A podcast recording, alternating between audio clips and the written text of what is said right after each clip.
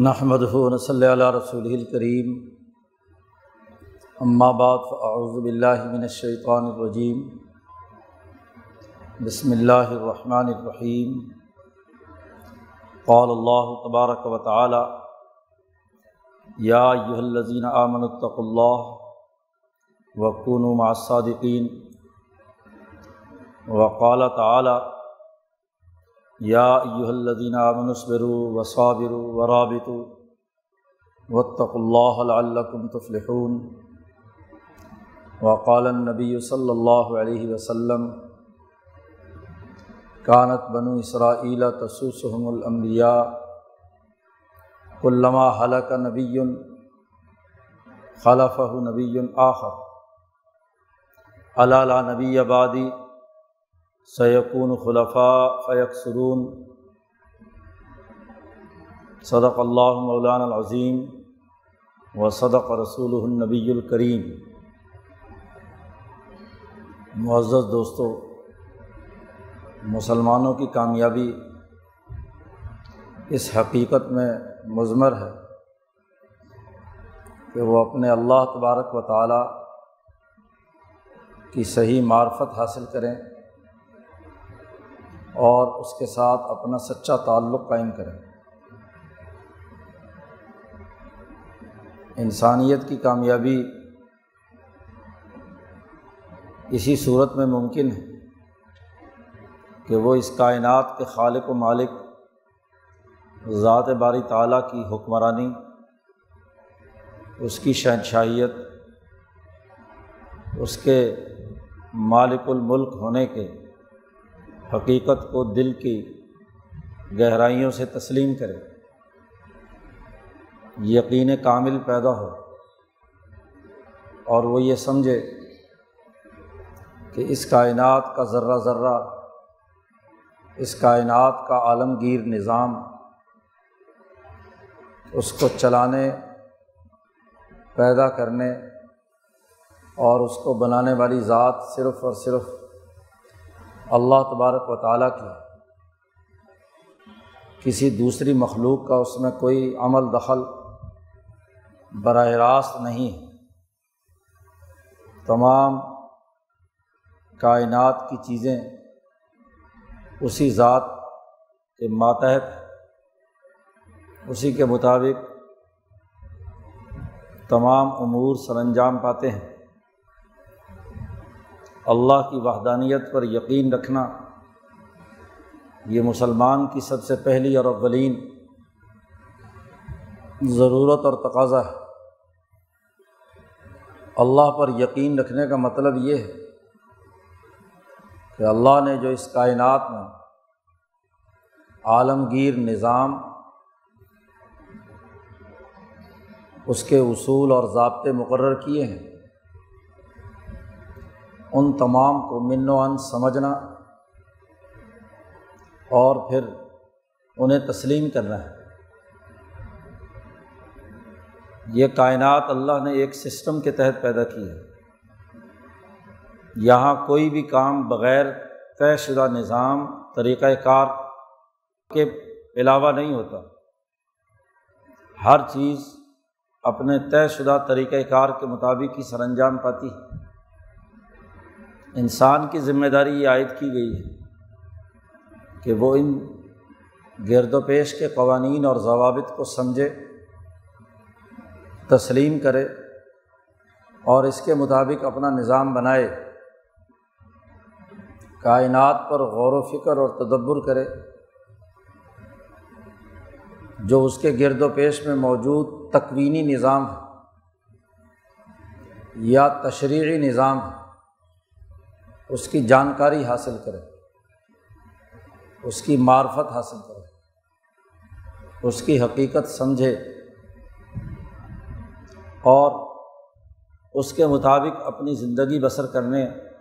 کی جد و جہد اور کوشش کرے۔ انسان ترقی چاہتا ہے۔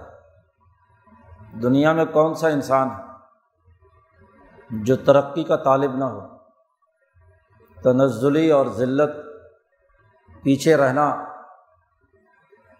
مغلوبیت کی حالت میں زندگی بسر کرنا انسانیت کی فطرت کے منافی ہے۔ اب ترقی کے لیے ضروری ہے کہ اس کائنات کو بنانے والے نے اس کے جو بنیادی اساسی اصول وضع کیے ہیں ان کا علم و شعور حاصل کر کے اس کے مطابق عملی نظام بنانا،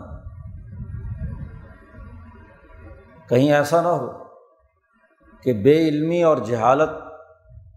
اور لاشعوری کی بنیاد پر کوئی کام کیے جائیں اور سمجھا جائے یہ جائے کہ یہ ترقی یافتہ نظام ہے، حالانکہ وہ تنزل کا راستہ ہو، زوال کا راستہ ہو۔ جاہل آدمی جو کسی بھی شعبے سے جہالت رکھتا ہے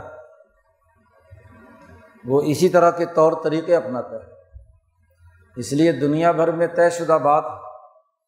تمام یہودیوں، عیسائیوں، ہندوؤں، کافروں، مسلمانوں میں کہ علم حاصل کرنا چاہیے۔ علم کے بغیر کسی بھی کام میں آدمی ہاتھ ڈالتا ہے تو ضرور خسارہ اٹھاتا ہے۔ علم صحیح اور پرفیکٹ ہو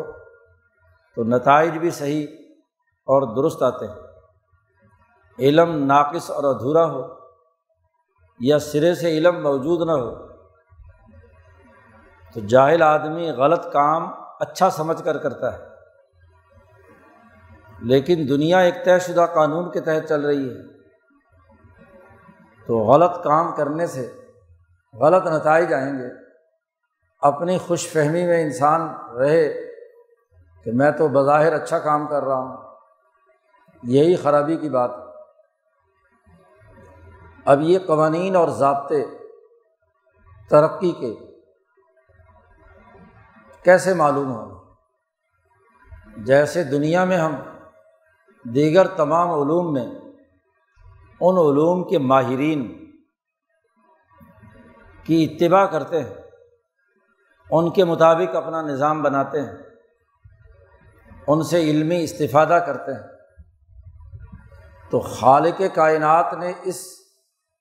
کائنات کے لیے، یہاں بالخصوص انسانوں کے لیے ترقی کے کون سے اصول متعین کیے ہیں وہ اسی عالم سے معلوم ہو سکتے ہیں کہ جو اللہ کی طرف سے دنیا میں علم لایا ہو،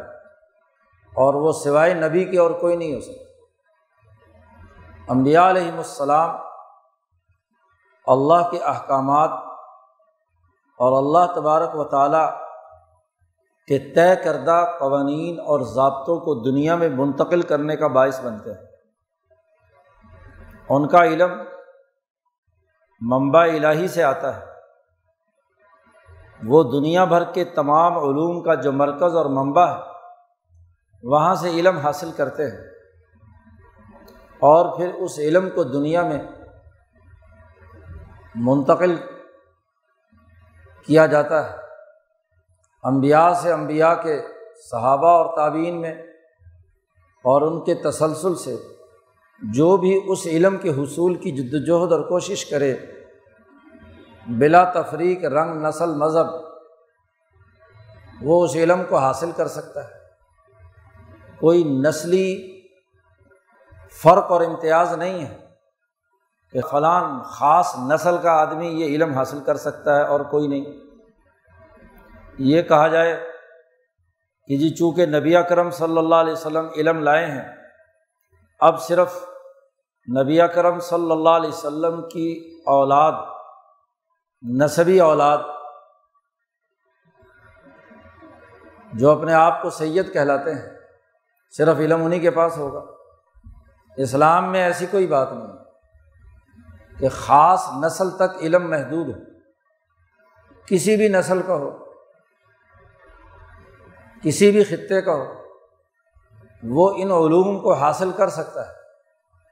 اس کے لیے کوئی پابندی نہیں۔ لیکن رہنما وہی بنے گا کہ جو اس علم پر عبور حاصل کرے گا۔ جاہل خواہ سیدی کیوں نہ ہو، وہ قابل اتباع نہیں ہے، وہ رہنما نہیں ہے۔ یہ تصور قطعی طور پر غلط ہے کہ آل نبی ہے تو اب ہر حال میں چاہے وہ جاہل ہی کیوں نہ ہو، فاسق و فاجر ہی کیوں نہ ہو، غلط راستے پر ہی کیوں نہ چل رہا ہو، تو چونکہ وہ آل نبی ہے اس لیے جو ہے اس کی ہر غلط بات کی بھی اتباع کی جائے گی، ایسا نہیں ہے۔ ابھی پچھلے دنوں مدینہ منورہ میں مسجد نبوی میں پچاس سال تک درس حدیث دینے والے ایک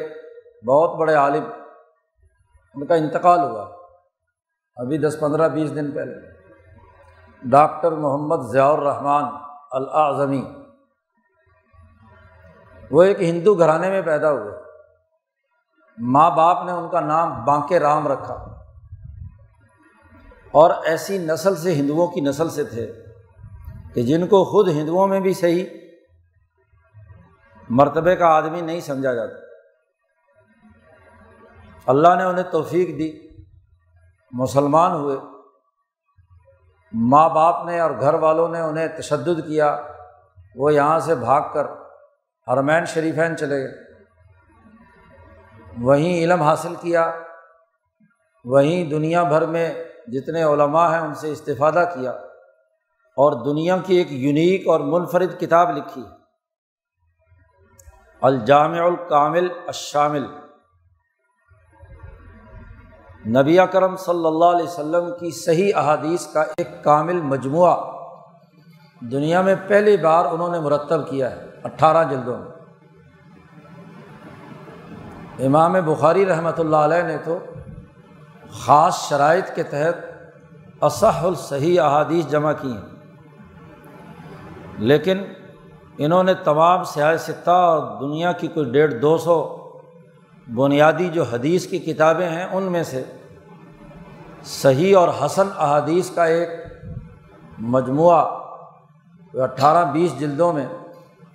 لکھا ہے۔ کہاں ایک ہندو کے گھر میں پیدا ہوئے، ہندوستان کی کمزور ترین نسلوں سے تعلق تھا، جن کو خود ان کے اپنے ہم مذہب کوئی حقیقت دینے کے لیے تیار نہیں، عزت دینے کے لیے تیار نہیں، لیکن علوم نبوت حاصل کیے اور احادیث کی وہ خدمت سر انجام دی جس کی عرصہ دراز سے ضرورت تھی کہ حدیث صحیح اور حسن حدیثیں جو مختلف کتابوں میں بکھری ہوئی ہیں ان تمام کو ایک خاص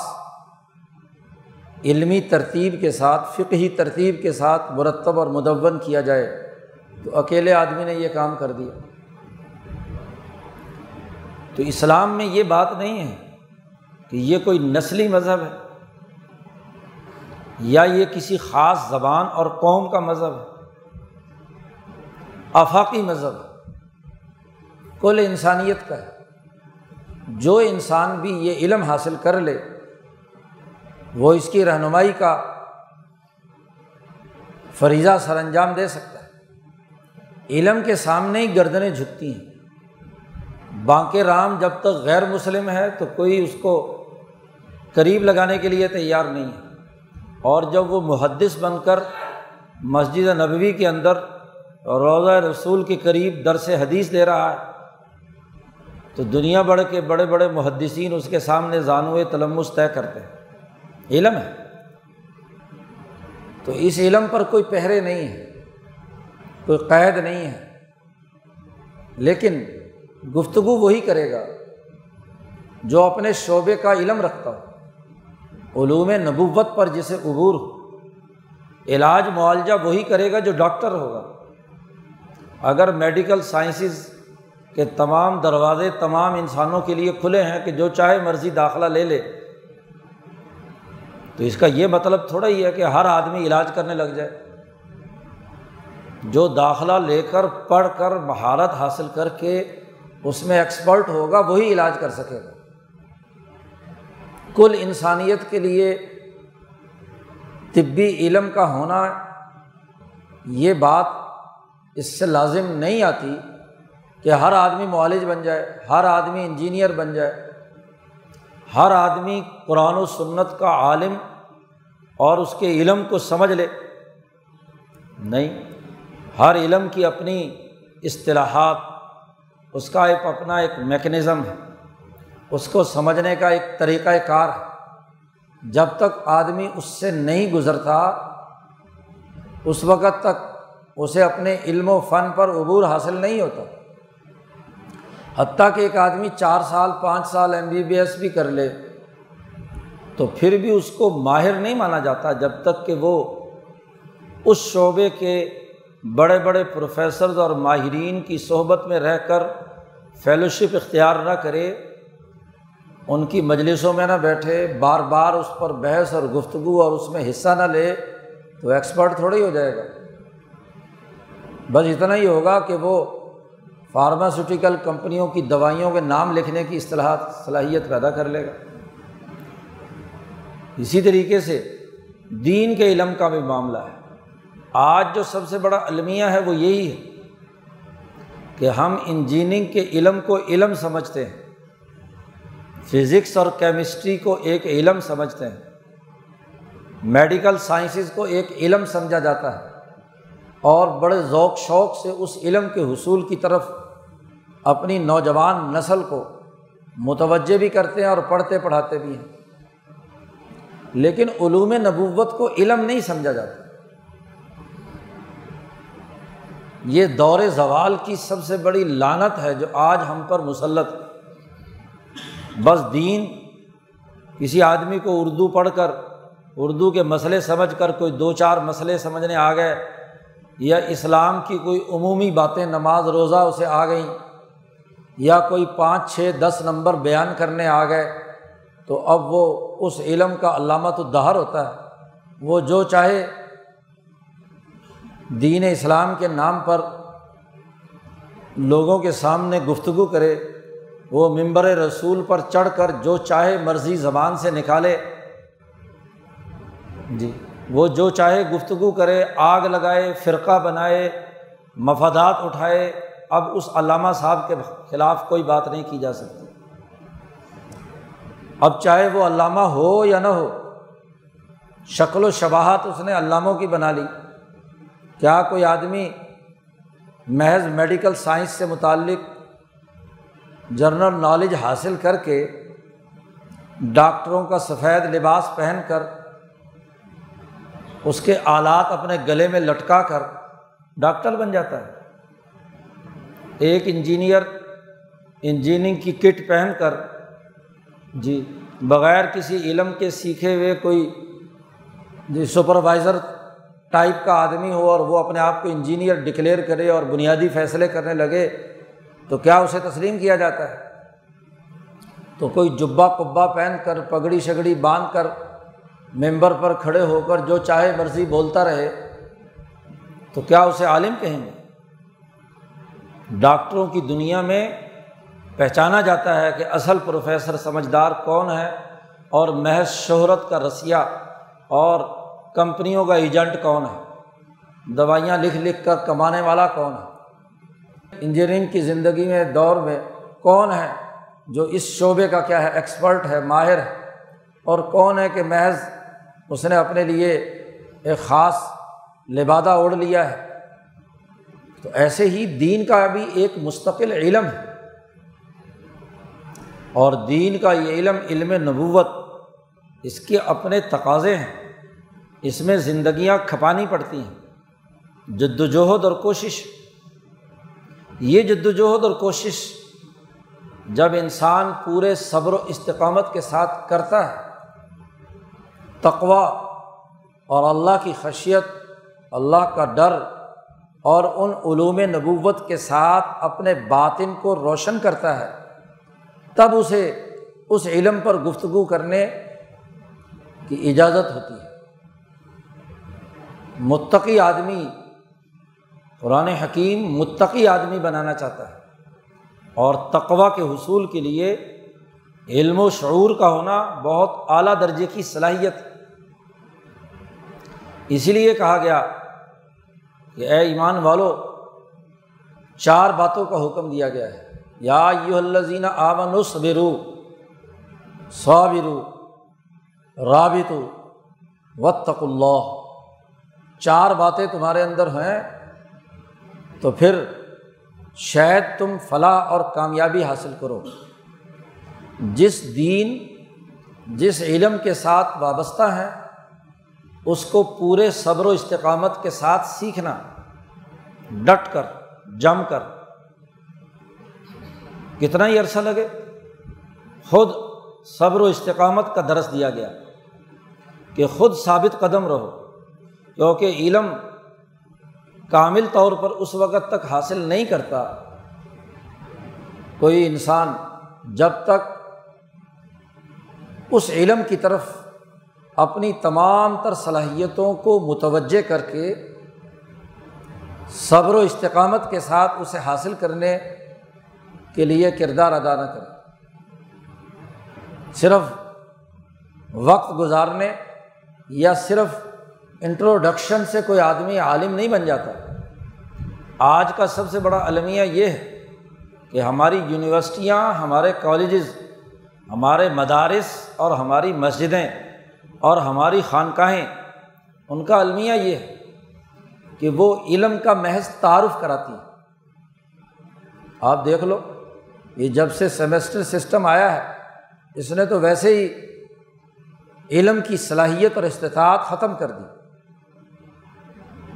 کہ وہاں صرف تعارف، ایک سیمسٹر میں چار مہینے پڑھاتے ہیں اور ایک کتاب یا ایک شعبہ علم سے متعلق ابتدائی تعارف کرایا جاتا ہے۔ ٹھوس علم نہ استاد کے پاس ہے اور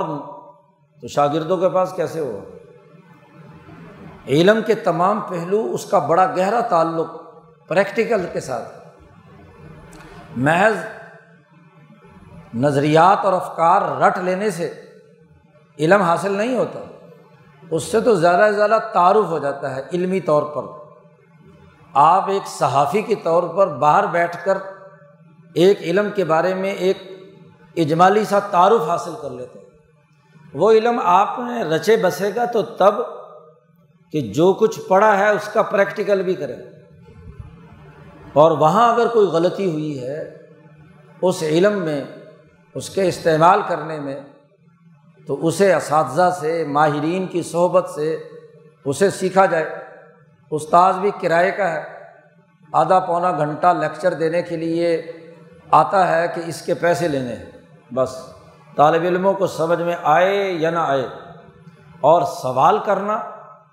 یہ تو ہمارے تعلیمی اداروں میں جرم قرار دے دیا، استاد کے سامنے بدتمیزی شمار ہوتا ہے کہ آپ سوال کر کے بات سمجھنا چاہتے ہیں۔ الحمدللہ مجھے اس ملک کی تمام یونیورسٹیوں میں خطاب کرنے کا موقع ملا ہے، طلباء اور اساتذہ سے ملاقاتیں ہوئی ہیں، تو وہاں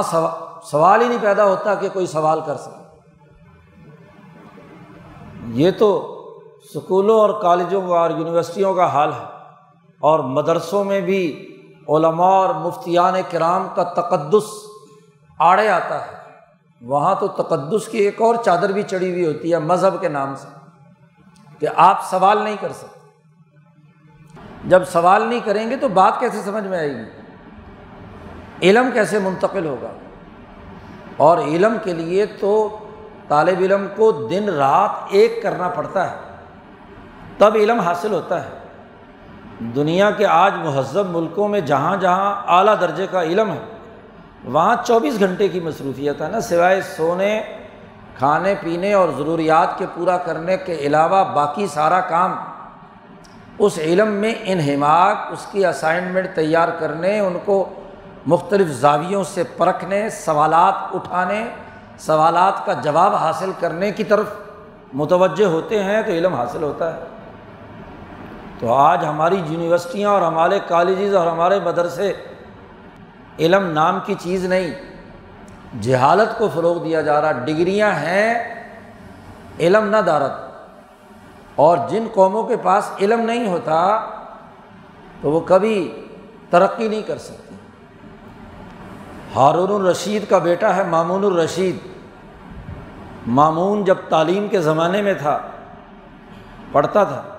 تو ہارون نے اس کے اتالیق جو اس کی تعلیم و تربیت پر مامور تھا، ایک دفعہ کہا تم نے اپنے شاگرد کا امتحان بھی لیا ہے کہ اس کا علم میں انہماک کتنا ہے، اس کا امتحان لو۔ انہوں نے کہا ٹھیک ہے۔ شاہی شہزادہ تعلیم حاصل کر رہا ہے، رات کو اس نے پانی مانگا، تعلیم کے دوران پیاس لگی، تو جو غلام موجود تھا خادم اس کو کہا کہ جی پانی لاؤ،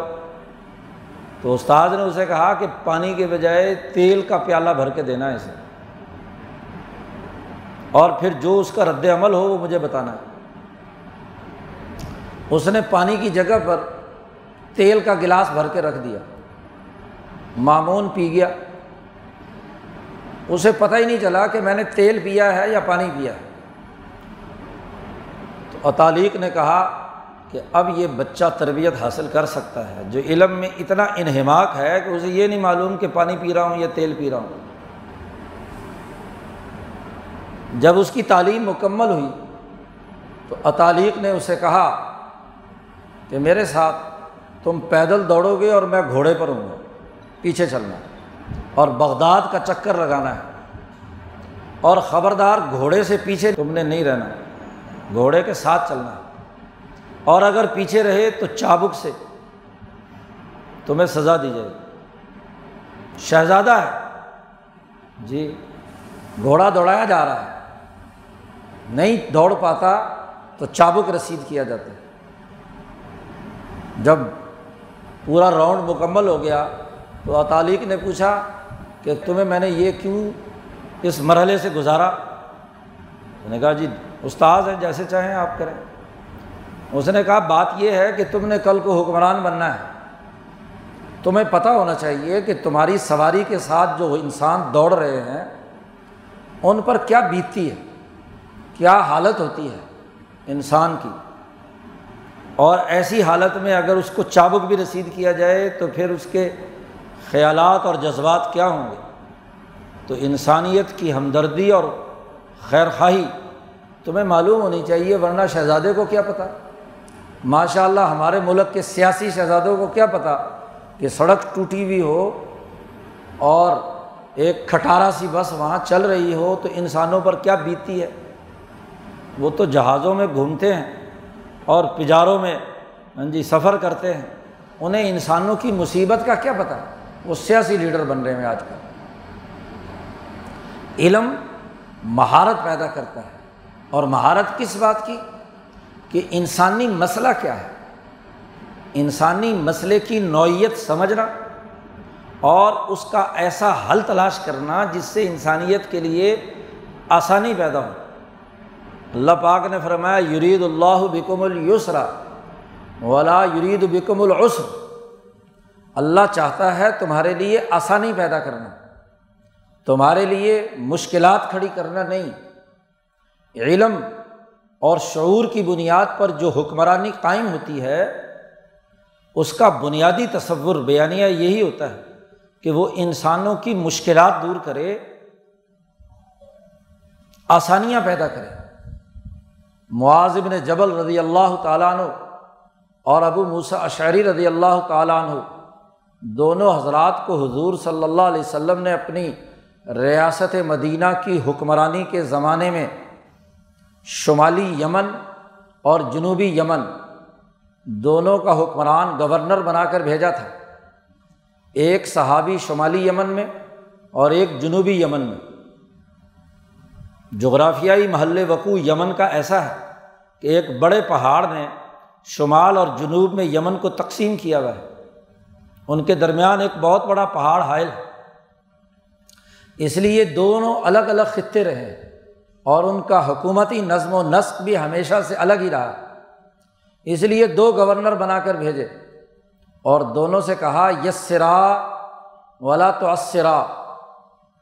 بشرا ولا تنفرا،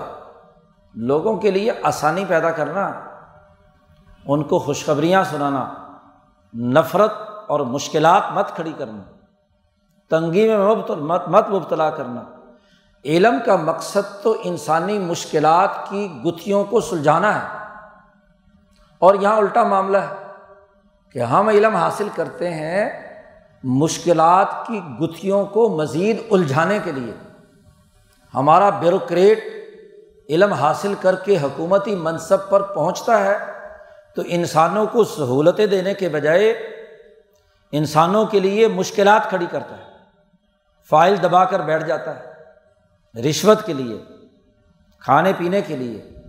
پیسے کے لیے۔ مولوی صاحب علم حاصل کرتے ہیں اور وہ دین کو اتنا پیچیدہ اور مشکل بناتے ہیں، فرقہ واریت کے دبیز لبادے میں اتنا الجھا دیتے ہیں کہ اصل دین کیا ہے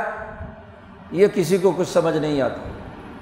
وہ فرقوں کی بھول بھلائیوں میں داخل کر کے مشکلات کھڑی کرتے ہیں، آسانیاں پیدا نہیں کرتے۔ یاد رکھیے،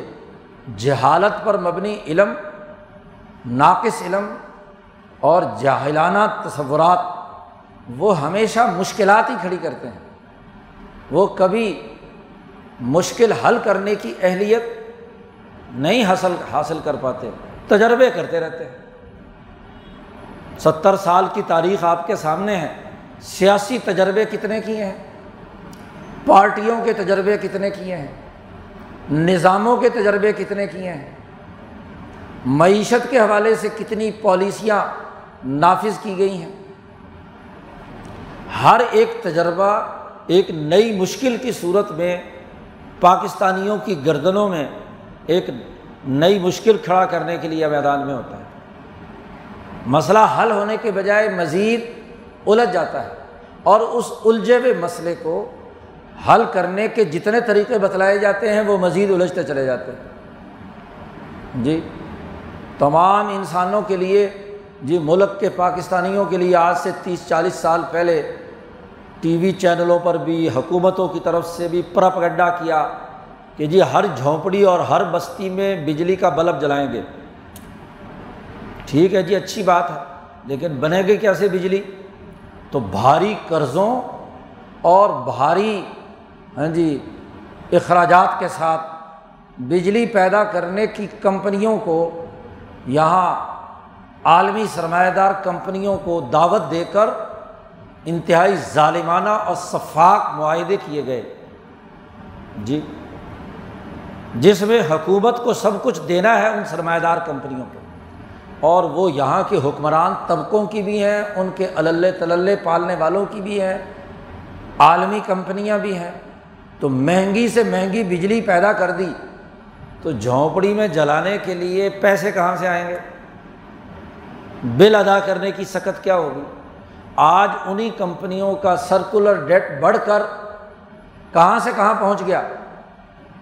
تو کون سے علمی نابغے آئے تھے جنہوں نے بجلی کا نظام بنایا اور ہر گزرتے دن کے ساتھ اس کا حل سوچا جا رہا ہے کہ اربوں ڈالر کے قرضے لے کر وہ گردشی قرضہ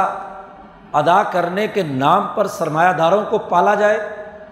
اور یہاں کے غریب عوام پر ٹیکس لگایا جائے، اور اگر لائن لاسز ہوں بھی تو وہ ان لوگوں پر ڈال دیے جائیں جو بجلی کے بل پہلے سے ادا کر رہے ہیں۔ چوری کرے کوئی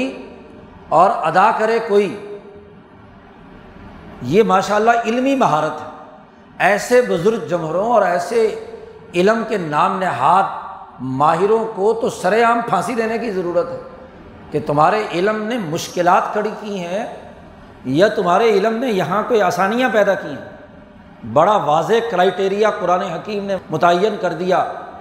کہ جو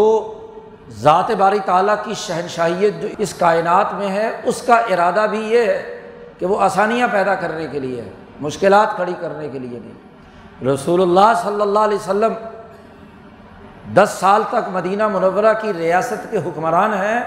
تو آسانیاں پیدا کرنے کے لیے ہیں، مشکلات کو دور کرنے کے لیے، بلکہ جہاں کہیں ضروری بھی تھا تو حضور صلی اللہ علیہ وسلم نے وہاں بھی مشکل کی وجہ سے اس چیز کو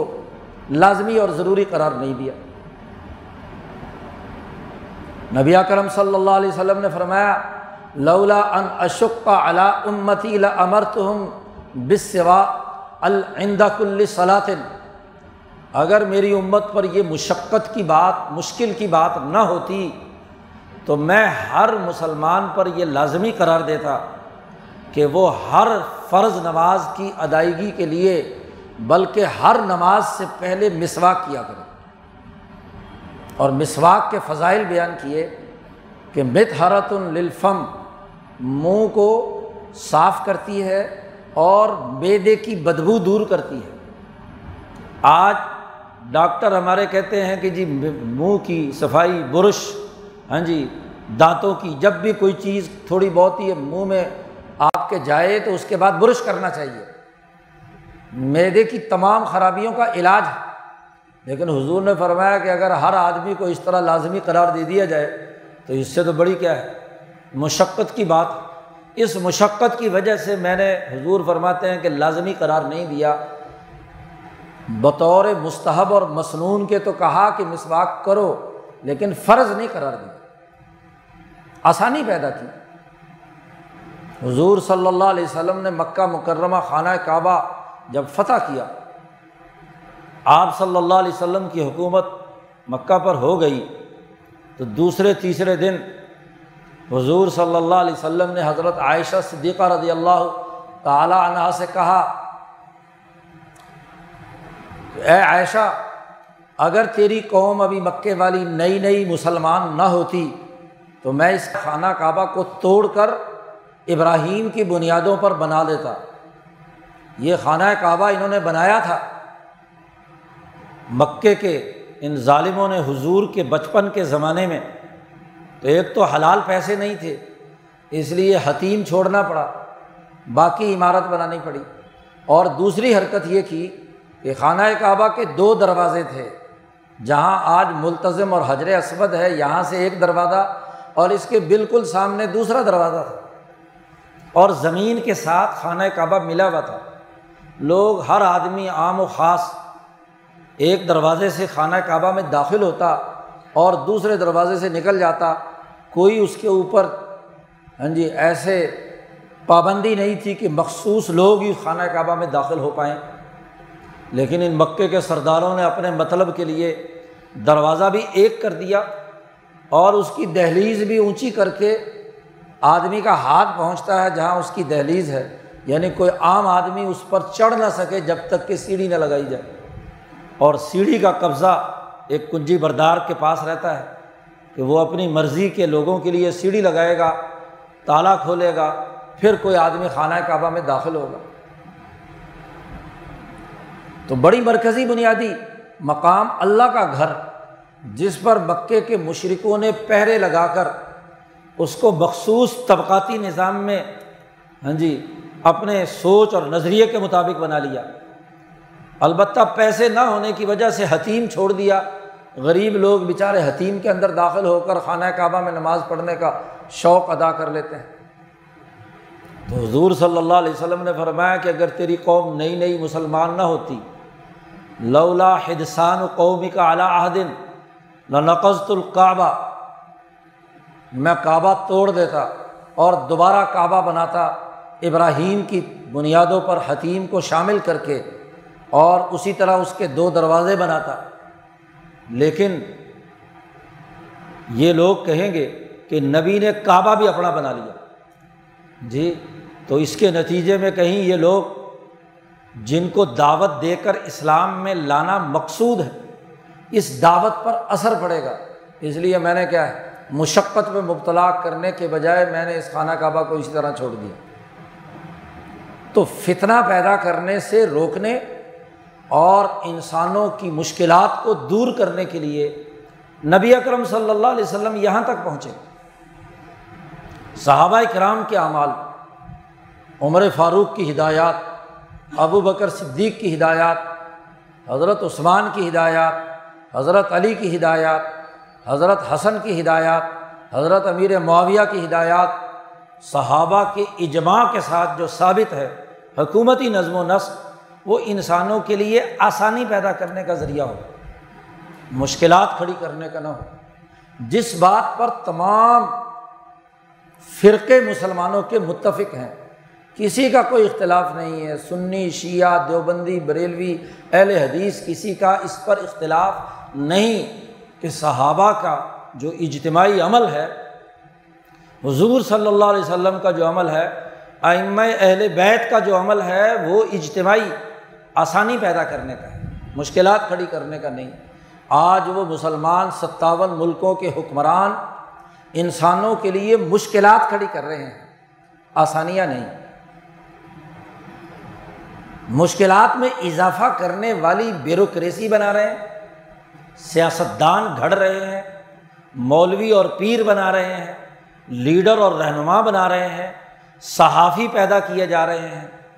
اسی کام کے لیے کہ نئی سے نئی مشکل کھڑی کی جائے۔ اور یاد رکھیے یہ طریقہ کار برطانوی سامراج کا رہا ہے، فائل روکو، مشکلات میں لوگوں کو مبتلا کرو، اس کے ذریعے سے پیسے بٹورو۔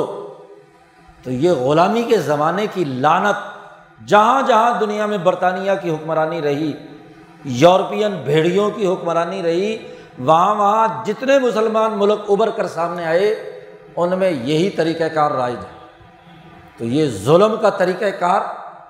جہالت اور لا علمی کا طریقہ کار، سوسائٹی میں موجود ہونا، یہ دین اسلام کے علم کی توہین ہے۔ ہم نے اسلام کو بطور علم اور شعور کے سیکھا ہی نہیں، محض رسم کے طور پر چند رسومات ادا کیں۔ علم جو کچھ پڑھتے یا پڑھاتے ہیں وہ اپنے آقاؤں کے طرز تعلیم کو سمجھ سمجھ کر، جی انگریزوں نے یہاں جو نظام تعلیم بنایا اٹھارہ سو پینتیس کے بعد، سرکاری طور پر بھی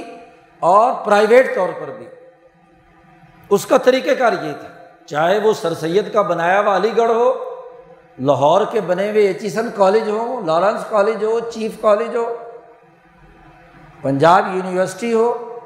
مدرسہ عالیہ کلکتہ ہو، اور مدرسوں کا وہ روایتی نظام جو غلامی کے زمانے میں وجود میں آیا ہو، اس میں ایک ہی کام ہے کہ ٹھوس علم دینے کے بجائے اوپر سے کچھ تعارف کرا کے پھر اسی سسٹم کا اعلی کار بنا دیا گیا۔ حتیٰ کہ اس غلط نظام تعلیم میں بھی ایک نوجوان جب علم حاصل کر رہا ہوتا ہے تو اس کے بڑے جذبات ہوتے ہیں خدمت انسانیت کے، لیکن جب وہ اس سسٹم میں داخل ہوتا ہے تو ہر کے در کان نمک رفت، نمک شد، جو نمک کی اس کان میں داخل ہو جاتا ہے نمک ہو جاتا ہے۔ وکیل جب تک پڑھ رہا ہوتا ہے تو رول آف لا اس کے دماغ میں ہوتا ہے، لیکن جب پھٹے پہ بیٹھ کر کچہری میں اور عدالتوں میں کردار ادا کرنے لگتا ہے تو پھر کیا ہوتا ہے، اسی کان کی نمک کا حصہ ہوتا ہے۔ مولوی صاحب بچپن میں قرآن پاک یاد کرتے ہیں، طالب علم جب تک ہوتا ہے تو بڑے جذبات ہوتے ہیں کہ دین کی خدمت کروں گا، لیکن نکل کر جیسے ہی روایتی مسجدوں اور مدرسوں کے ماحول اور پیر خانوں میں داخل ہوتا ہے تو جو کچھ پہلے کر رہے ہوتے ہیں انہی کی کان میں کیا ہے، پرویا جاتا ہے۔ انجینئر پہلے تعلیم حاصل کرتا ہے تو کہتا ہے جی ملک اور قوم کی بڑی خدمت کروں گا، ڈاکٹر پڑھ رہا ہوتا ہے تو بیچارہ نیک اور مخلص نوجوان چاہتا ہے کہ وہ انسانیت کی خدمت کرے، لیکن جیسے ہی خدمت کرنے کے لیے میدان میں اترتا ہے اور وہاں جو یلغار ہوتی ہے فارماسیوٹیکل کمپنیوں کی، مقابلے کی، ہرس کی، ہوا کی، اور تو اور ماشاء اللہ والدین بھی جو کہتے ہیں جی پچیس تیس چالیس پچاس لاکھ ہم نے تم پر خرچ کیے ہیں، اب یہ ریٹرن بما سود کے کرو، کماؤ۔ یہ خدمت انسانیت کہیں کی کہیں رہ جاتی ہے اور وہ لوٹ مار شروع کر دیتا ہے۔ حتیٰ کہ ایک بیچارہ پڑھا لکھا جو سی ایس ایس کر کے ہاں جی تربیت انتظامی حاصل کرتا ہے، فطرتاً نیک ہونے کی وجہ سے وہ بھی چاہتا ہے کہ کچھ نہ کچھ جو کچھ سیکھا ہے اس پر عمل کروں، لیکن جب بیوروکریسی کے اس سسٹم میں داخل ہوتا ہے تو پھر لاہور میں اس کو ملازمت تبھی ملے گی کہ جب وہ ان کا ایجنٹ بن کر کرپشن اور لوٹ مار کے اس سائیکل کا حصہ بنے گا، ورنہ تو راجن پور جائے گا اور ڈی جی خان جائے گا، جی ایسے جنگلوں میں بھیجیں گے، اور وہاں جو بڑے بڑے ہاں جی مگرمچھ جاگیردار سرمایہ دار ہیں وہ خود بخود اس اے سی ڈی سی صاحب کو کیا ہے اپنے دھرے پہ ڈال لیتے ہیں کہ یہ سارے کام کرو تو رہ سکتے ہو، ورنہ تو پھر کیا ہے تمہاری جان کو بھی خطرہ ہے، تمہارے بچوں کو بھی خطرہ ہے۔ تو جو سسٹم کسی ملک کا خراب ہو جائے، مشکلات کھڑی کرنے کی بنیاد پر ہو، جہالت کی بنیاد پر ہو، تو وہاں علم بھی صحیح نتیجہ نہیں دیتا، اور اگر علم بھی ناقص ہو تو اس کو بدلنے کا شعور یا فکر کسے ہوگا؟ کیونکہ علمی نقص موجود ہو، جہالت ہو، اور پھر کوئی طاقت بھی نہ ہو، تو بیچارہ اکیلا ایک پڑھا لکھا اپنے آپ کو سچائی پر کیسے قائم رکھنے کی کوشش کرے گا؟ جب چاروں طرف بھیڑیے بیٹھے ہوں تو اکیلا ایک نیک آدمی، نیک ڈاکٹر، نیک انجینئر، نیک کوئی طالب علم، نیک وکیل وہاں جا کر کیا ہے، ان بھیڑیوں کے سامنے کتنی دیر ٹھہرے گا؟ چار دن بعد ان کا ہم نوالا اور ہم پیالہ ہو جاتا ہے۔ ایسی سوسائٹی تباہی اور بربادی کی سفر پر مزید لڑکتی چلی جاتی ہے، مشکلات کا شکار رہتی ہے۔ اس مشکلات کے نکلنے کا ایک ہی راستہ ہے کہ وہ علم و شعور جو قوموں کی ترقی کے لیے لازمی ہے اسے پورے طور پر حاصل کیا جائے اور اس کا سسٹم بنایا جائے، اور جو اس سسٹم کے راستے کی رکاوٹیں ہوں انہیں توڑ پھوڑ کر ختم کر دیا جائے۔ اسی کو شاہ ولی اللہ صاحب نے کہا فک کل نظام، ایسا فرسودہ اور ظالمانہ مشکلات کو کھڑا کرنے والا نظام، اس کو توڑ کر جب تک ختم نہ کیا جائے تو نیا نظام استوار نہیں ہو سکتا۔ اس لیے علم و شعور کی شمع جلانا، اس کا نظام قائم کرنے کی فکر کرنا، اس کی جد و جہد اور کوشش کرنا، یہ تعلق مع اللہ کا پہلا اور بنیادی اور لازمی نتیجہ ہے۔ یہ نہیں تو بابا کہانیاں ہیں، رسم ہے، رسم ادا کرنے سے دنیا میں کوئی نتیجہ پیدا نہیں ہوتا۔ اللہ تعالیٰ دین کا علم اور شعور حاصل کرنے اور اس کے مطابق جد و جہد اور کوشش کرنے کی توفیق عطا فرمائے۔ وآخر دعوانا الحمد للہ رب العالمین۔